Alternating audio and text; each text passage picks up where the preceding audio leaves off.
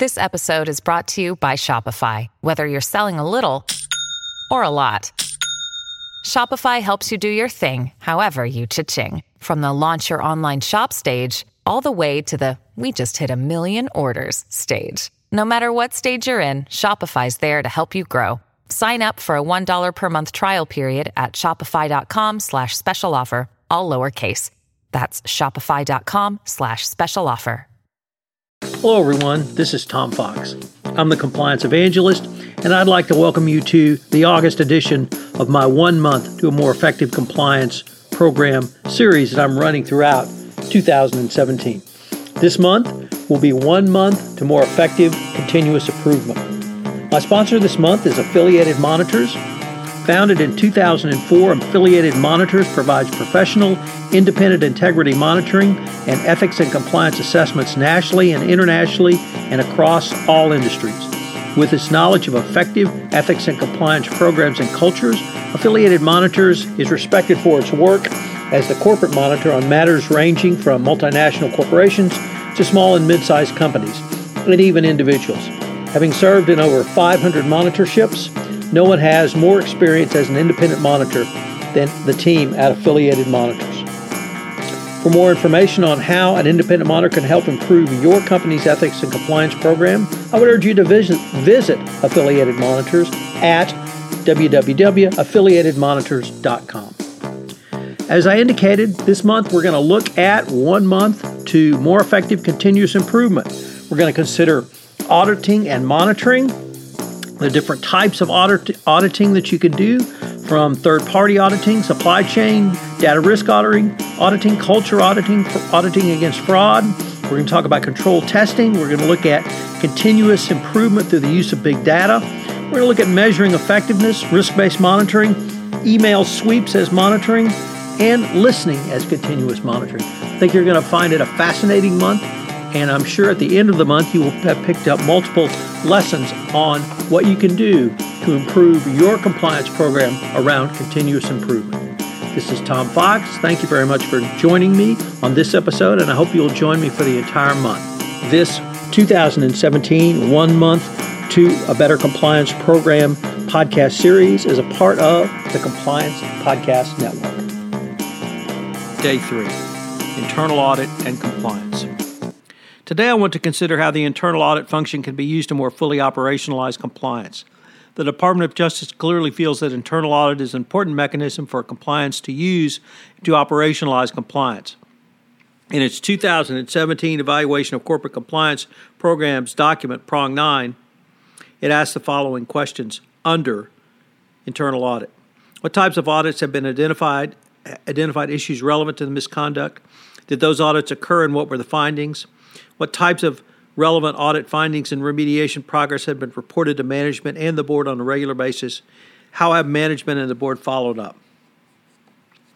How often has internal audit generally assessed risk in high areas or high risk areas? According to the Institute of Internal Audit, internal audit is an independent objective assurance and consulting activity designed to add value and improvement to an organization's operation. It helps an organization accomplish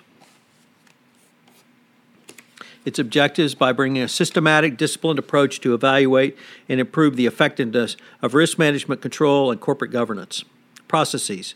Some of the key components of internal audit are to maintain its independence, to conduct auditing activities activity of awareness and adherence to policies, procedures, internal controls, and corporate governance, including those related to legal, compliance, and ethical risks, to ensure follow up of recommendations made in internal audit reports, including those related to compliance and ethics risks, including to track and report on management follow up, assist, and collaborate on internal investigations, having internal audit provide audit expertise in dealing with internal controls and financial distance, uh, data rather assist in design and auditing of internal controls and follow up as required. Clearly, this function is and should be integrated directly into your compliance regime. Internal audit is doing compliance all the time as it acts for a watchdog as the watchdog for a company in a variety of areas. Internal audit could be looking at what steps are being taken to comply with HR policies, what steps are being taken to comply with various compliance requirements or policies and procedures. In performing such audits, internal audit could look at the questions of whether employees are aware of standards of business conduct, whether they are aware of anti-corruption policies and what controls are in place, and whether they are effective in the implementation locally. It should be apparent that there are numerous benefits to compliance having closer and more robust integration with internal audit. Some of the obvious ones include some of the topics I previously explored, such as leveraging compliance and ethics resources, strong investigative resources to explore risk and internal, is, internal controls issues, broad awareness of compliance risks as they relate to process or audit issues, and overall strengthening of internal audit network throughout the company. Another area is leveraging of your joint vendor resources, as that would be available to both, such as professional development, forensic accounting, or other professional consultants, having ethics and compliance insights when recommending or making rec- recommendations that are derived from inter- internal audits. One area which uh, internal audit brings is, which is critical to compliance but not well understood by compliance practitioners, particularly those with a legal background, is in internal controls, which form the very backbone of the best practices compliance program. Indeed, in the uh, corporate in the Department of Justice's evaluation of corporate compliance programs, prong four, it asks the following question: Gate, Gatekeepers, has there been any clear guidance and or training for the gatekeepers, the persons who issue payments or review approvals and control processes relevant to the misconduct. what is the process for them to raise concerns?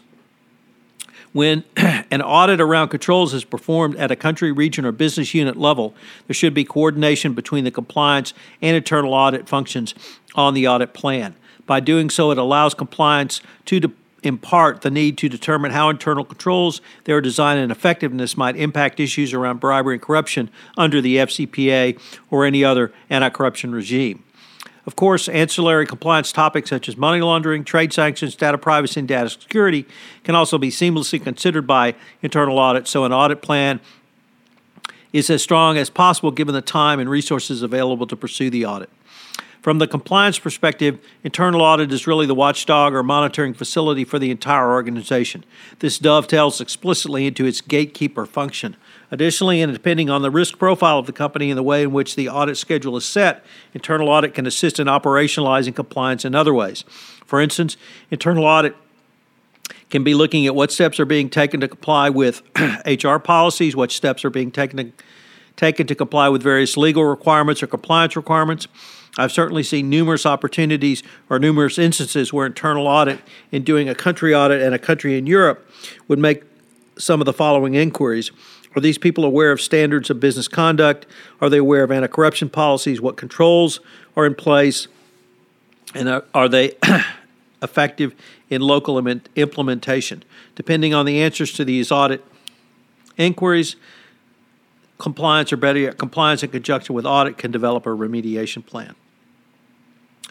With such integration, both groups benefit. Internal audit can perform stronger investigations around enterprise risk and internal controls through a broader awareness of compliance risk, which might lead which might occur related to audit issues or audit processes.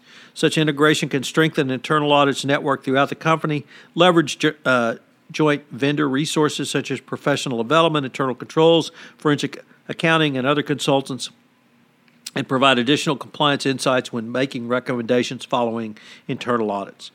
For its part, compliance can function intern- uh, can the compliance function can leverage internal audit and resources and professionals on audit techniques and the analysis of internal controls. Equally, such integration extends the corporate compliance influence through a company's internal audit network using existing internal audit resources such as ACL or other ERP systems and IT query systems. Finally, this allows the corporate compliance function to be made aware of relevant concerns uncovered during audits so compliance is more fully able to participate in recommendation and follow up. So, what are today's three key takeaways?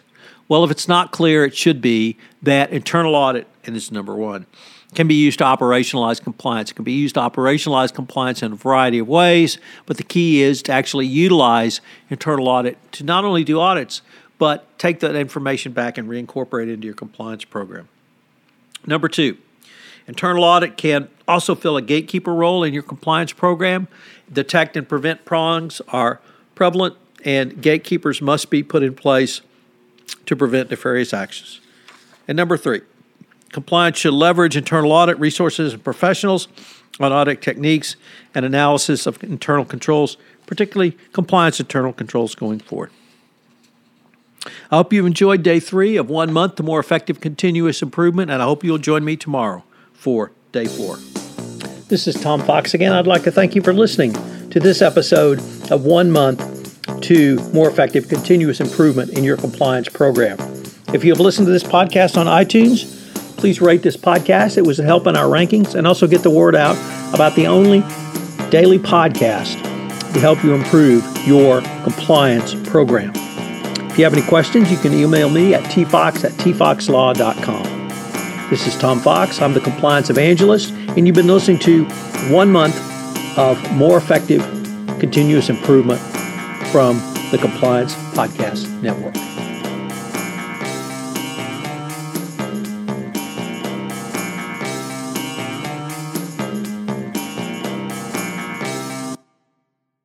This podcast is a part of the C Suite Radio Network.